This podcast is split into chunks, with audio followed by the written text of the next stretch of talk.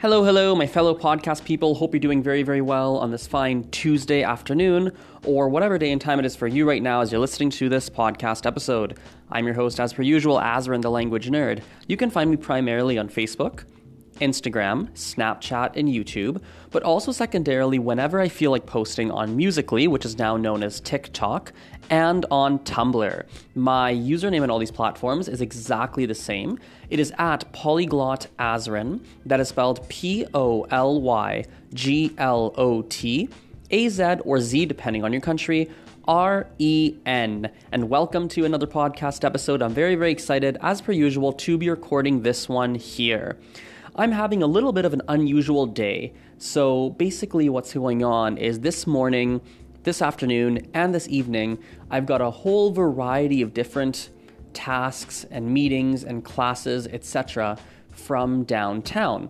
And it's a little bit weird for a couple of reasons. First and foremost, I have a bunch of awkward gaps between all my meetings, classes, etc. So for example, I had a class at 10:30 to 11:30 in the morning, and now I have nothing until or rather no appointments or anything until 2 p.m. Then from 2 p.m. to 3 p.m. I have a thing. 3 to 4:30 I have a thing, and then I have nothing until 7 p.m. So it's kind of an awkward kind of day because for me I was thinking, man, I'm, I'm downtown essentially at all points of the day. I have one thing in the morning, a couple things in the afternoon, a couple things in the evening. But because of the gaps, I can't like drive home or I can't like go do something. Like I have to stick around downtown essentially from 10 a.m. straight through to about 9 p.m. And it was kind of bizarre. And I was, I know it doesn't sound like a major problem, but I was debating things such as, am I going to drive or will I take the train? If I drive, I'll have to pay for parking all day. That's going to be expensive. If I take excuse me, if I take the train, like where's the train station? Can I walk to my different places? Like can I walk everywhere? Will I need to take the bus? Like how's that going to work? And it's kind of a different kind of start to the day, but overall it started off in a really positive way because I decided to take the train and I realized that number one, taking the train, you can save money, which is awesome. Like you can save on gas money, save money on um, on like the wear and tear on your car, right? But also ap- apart from that, you also can get stuff done on the train. I was like, whoa, I can sit on the train and actually work or get things done. Like I can use the commute to be productive because I have nothing better to do. And it made me realize I, I think I might have said it on the podcast. I'm pretty sure I did, but if I didn't, I definitely said it on my on a Facebook and Instagram blog post where I'm usually very I like flights and I'm quite productive on flights. And I seem to have a lot of very good ideas on flights because on flights there's not much you can be doing. And so I spent a lot of time I usually spend a lot of time with myself with my own thoughts. It's kind of like a meditation in many ways and so this this this train commute in the morning um, kind of was similar. It felt very similar to a flight, except obviously shorter. Where I was able to really spend some time myself. I was able to do some Mandarin studying, which was great. I made some progress towards my, my goal of learning 300 new words by September 10th, which was great as well. I got some work emails answered on the on the train. I I, I got to think about some different um, things I wanted to do for some lessons that I normally perhaps wouldn't have at the time, like the brain space to think about those things. Like it was a very productive kind of morning, and I'm starting to really question now if I want to start taking the train to different places way more often because I can use that time to get things done and I can actually end up getting more stuff done um, instead of less. Because when you drive, you can't do anything. You're driving. You're you're actively driving. When you're on the train, it's passive. You can sit and do other things. So definitely a good start to the morning. I was very very excited about how kind of um, how things kind of got started. Um, what else is new in my world here? In my world, not much else is new. Um, I turn it turns out actually this is a fun little fact for you guys.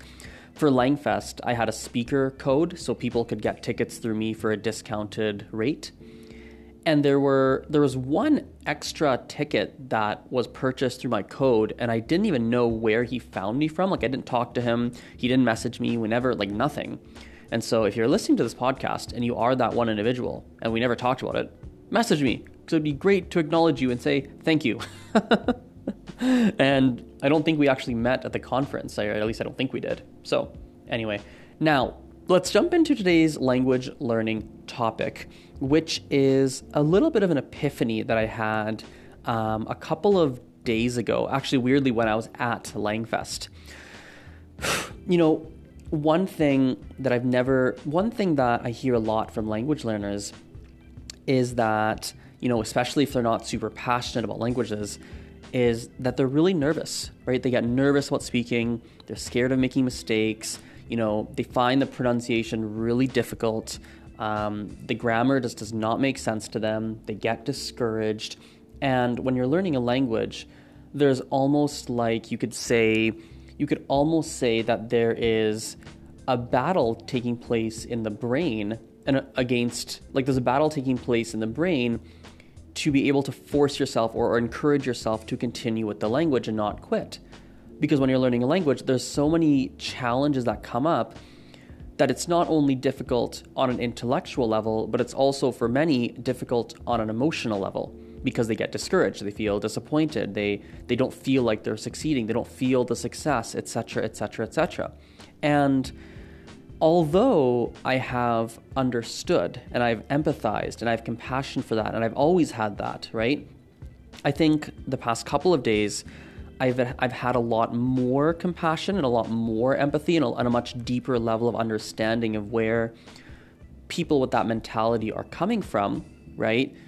Because it just hit me like, oh, it just randomly just hit me how much it cripples people, how much it really makes the process difficult. Like I hadn't thought about it because I personally don't struggle with that too too much, not to the same level that many people do. But recently, you know, I was just I was thinking about something. It was it was like me with other skills. Like if I had to, you know, if I had to go sing in front of a crowd, right? Even if it's a karaoke, even if it's a really low key environment, even if it's with friends, even if it's even if it's only like three people, like that would be pretty scary for me. I could probably get over it. I could probably learn. I could train myself to get over it. But the concept of putting myself out there and just going to karaoke or just doing and just singing in front of people is really nerve wracking, right? And if someone just told me, right, you just have to get out there and do it, it's gonna be okay, it wouldn't work. I wouldn't listen to you. I would say, haha, yeah, you're probably right, but no, right? And when you think about language learning, you know, even myself, I'm probably guilty of it. I know I'm guilty of it. Where you, the advice you'll give to people is, you know, oh, it's okay, man. I know you're nervous, but you just have to get out there. And then all of a sudden, that advice doesn't land with people. It doesn't land because they're so nervous about it. The same way I would be nervous about singing in front of a group, right? Or singing in general, right? It's not a thing I really feel super comfortable about right? And I was thinking about it, I was like, huh, that's fascinating. And so, what I think about as a teacher now, right, and it's a different perspective that I haven't had in the past, is if someone's having some emotional challenges with languages, whether it's nervousness, whether it's self consciousness, whether it's, you know, frustration, whether it's um, getting mad at themselves, whether it's um, you know, whether it's whatever it is, right? When they're going through not just the intellectual challenges of learning the grammar, understanding pronunciation, the muscle memory of retraining your mouth, how to produce certain sounds, training your ears, like that stuff is challenging on its own. But the emotional side, if someone's struggling emotionally, I think myself as a teacher and anyone anyone else who's listening to this who happens to teach languages or teach any skill for that matter, dance, anything, I think you have to put yourself you have to put yourself in their shoes. You have to imagine that okay, like myself, okay, they're feeling really frustrated. They're feeling really nervous about how they can't make the pronunciation correct, right? And they're feeling really frustrated. The same way myself, if I was in a dance class, you know, my body is not a very nimble body. I'm not very, I, mean, I don't have good gross motor skills. I just don't. I, I could develop them, but I don't have them. And so if I went to a dance class and I had to do even a simple dance move, it would be very difficult and I would look very clumsy, right? And I would feel very frustrated at myself. And so I just have to put myself in their shoes to say, right now they're feeling frustrated the same way I would feel frustrated if I was in a dance class right now trying to learn a simple, sim- what, what the teacher would think is a simple, simple sound. And what it does is it, at least for me, is it grounds me and it makes me realize that, right, be patient and think about if it was me feeling frustrated in that dance class or in that whatever, right, in that class that is maybe not as easy for me. What would I want the teacher to do? What, what could the teacher do that would help me in that scenario? And then when I think about that, it allows me to figure out what I would do to help my student or students, plural if it's a group class, students in that moment because I can help me like really ground it and understand and empathize and really put myself in the shoes of of the student and figure out the best or a better way to be able to really support them or help them through that scenario, right? And I don't think I did that I never did it in that way before. You know, and it, it's just it just really goes to show and we're going to go into some we're about to go into some um, more human topics, more about psychology and how the brain works and how life works in my perspective, but I think it really does apply to language learning too. I think it really will, goes into goes to show how much better we get over time at different skills. We get more skilled over time and we get more knowledgeable over time. We get as we get more life experience, right? It's kind of like I have a natural talent for languages. I'm very skilled at them, and I always have been, or I have been for many, many years, right? I've naturally, they, langu- learning languages has, nat- has always kind of come natural to me. It's never been incredibly difficult. I've always intuitively, without anyone teaching me, I've always kind of known, like, oh, this is probably what I should do to learn blah, blah, blah, blah, blah about the language. This is how I should improve my pronunciation. This is how it works, and this is how the brain will do it. And I don't need to read the research studies or I don't need to read many of them, right? Because I just I know, I just know, right? And and um, even though I have that natural skill set, right? And same with teaching. Teaching comes relatively naturally, not the same way, not as naturally as learning languages, but teaching anything is something that comes quite natural to me, especially because I've grown up at home with my mom was a teacher. You know, I I've when I um, worked with the window cleaning business and I ran the window cleaning business, I had lots of employees that I was always training and coaching. Like it's just kind of always been there for a long period of time in my life. And so I have a certain skill set for it. But even with that, even when you have the natural skill, it's funny how experience just makes you better. And it just really emphasizes if you're a teacher, you gotta continuously try new things, test new things, think about how to improve your practice, right? Always, always, and you'll always keep getting better, and you'll always find new things and new hacks and new strategies and new things that to build upon your teaching. Language learners, you got to keep chipping away. Try a different angle, try a different strategy, right? Uh, if you're someone who bounces around with and tries to learn four languages at once, try learning one at a time. If you're someone who tries to do one at a time, try switching, do four at a time, right? If you're someone who um, has gone through only one program ever, try a different program. Like, right, think about what are you strong at, what are you weak at. Double down on the strengths, and also try and balance the weaknesses. Or maybe you spend too much time on your strengths, and you got to spend some more time on the weaknesses. Like, I think we should get really self introspective. That introspective, that's the word. Introspective, and I, I, I believe that's important. I, I really do, and especially lately when when this hit me um, you know, it's, it's, so crazy. Actually, big shout out to uh, to Anya, if anyone knows who she is. Um, Anya from Alemania, I think her Instagram handle is. Big shout out to her because it's funny. It was like a conversation. It was an, it was a little moment with her at Langfest that triggered that kind of put this in motion. I was like, aha, interesting, right? Like, it's. I'll actually tell you the story. Um, basically, she's like she she loves Latin dancing and bachata and, and salsa, and she loves them. She's like, "Hey, Azan, we're going to go, we're going to go salsa dancing later." And I was like, "Oh, I don't dance. It's not. I, I just don't. Not as it's not something that feels super comfortable for me. I don't really enjoy it. It makes me nervous, and I just don't necessarily like it per se. It's not something I partake in super duper often, etc." Um, and that in that moment of her asking me, it kind of it triggered these thoughts of going, "Huh." The same way I just felt in that moment where Anya asked me, Hey, we should go, or you want to come salsa dancing with us? I was like, the same way I felt in that moment is the exact same way someone feels, other people might feel when someone says, hey, hola, ¿cómo estás? Or salut, ça va bien? Right? And, they, and someone speaks to them a different language, right? All of a sudden it puts them in this moment of, oh my God, that's scary, that's this. And I was like, man, like, it's ridiculous advice to say, just go at it. It's, it's stupid advice. I think for many, not always, but it could be really bad advice.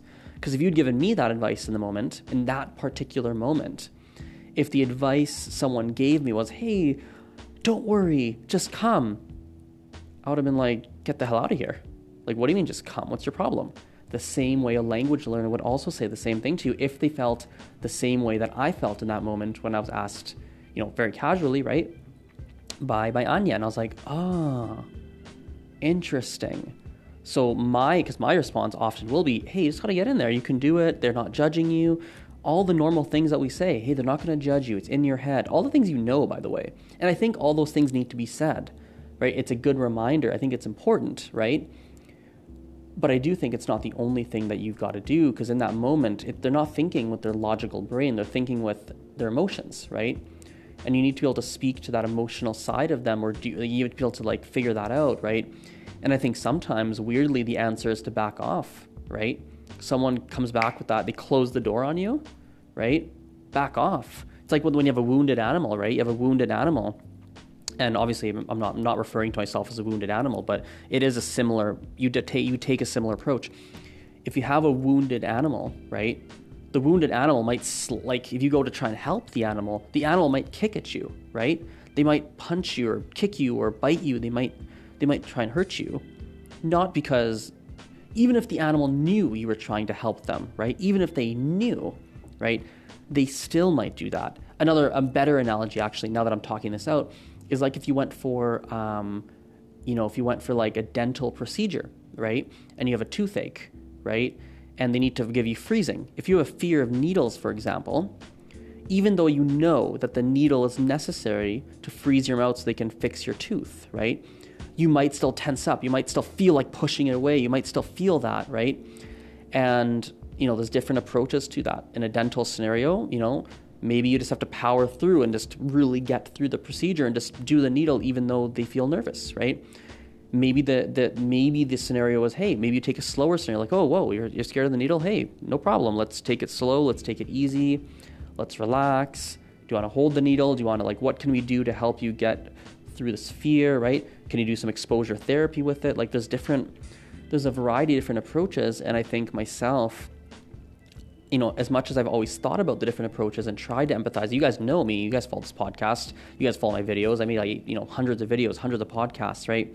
Instagram, you guys know me, I think, or many of you.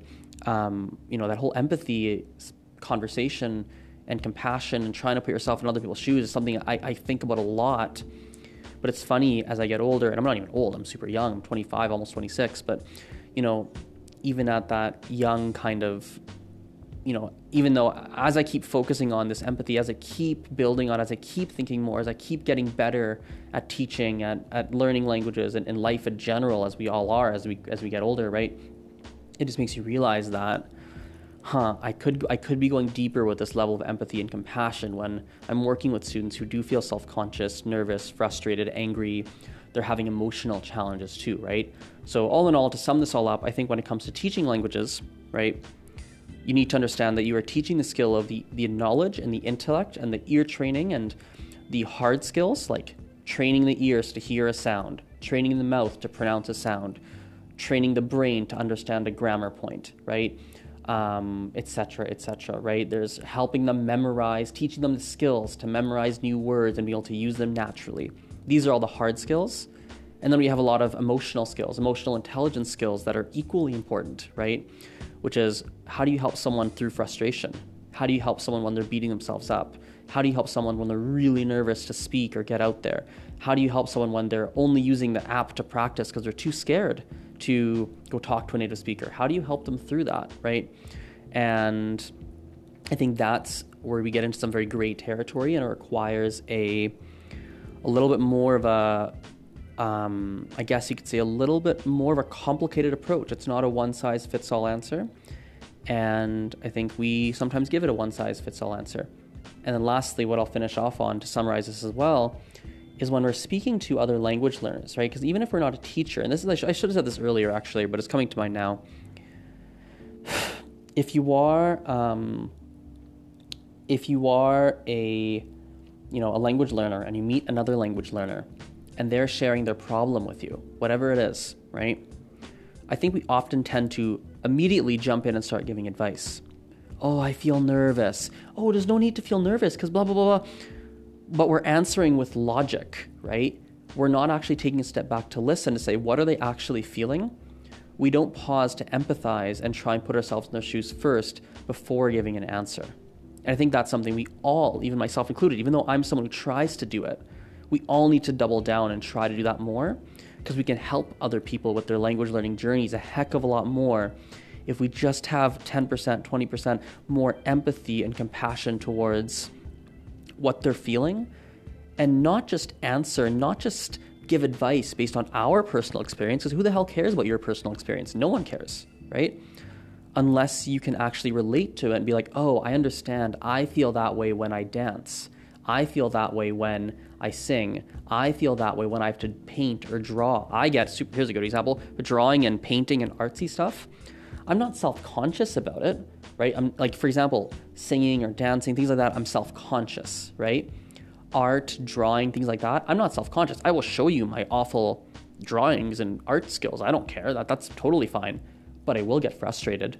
I will get so frustrated with myself when it comes to you know, learning, if I had to learn how to draw something and I couldn't do it, like, oh, I can even feel it inside my body now how frustrated I get. And for the teacher to say, hey, it's normal, man.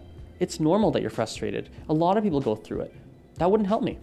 That would not help me. And yet, that is probably the most common thing that someone would say, right? Hey, it's normal that you're feeling frustrated language. Everyone goes through that. I've said it a million times. Like, I, am beating, I'm like, whack I'm like whacking myself right now because the number of times I've said it and I realize now it's crappy advice nine times on ten or eight times on ten for many people, right? Instead, what I should be saying is, if, you know, when I'm thinking about this drawing of like this frustration, what I should be saying is like, hey, why? Like, what are you? What are you frustrated about? Like, why is that frustrating you? Help the learner dig deeper into the emotion to figure out why are they frustrated, what's going on. The same with me with drawing. I would say, well, it's frustrating because I, I can see the lines that I have to draw, but I just can't make my fingers do it. Like it's so, my fingers, is, it's, I, I can't figure this out. And it's so, even now I'm feeling the frustration in my body, right? I'm like going back to some memories of drawing classes before. Anyway, but right, I can feel the frustration, erasing it. Why can't I do that? That looks so beautiful, right?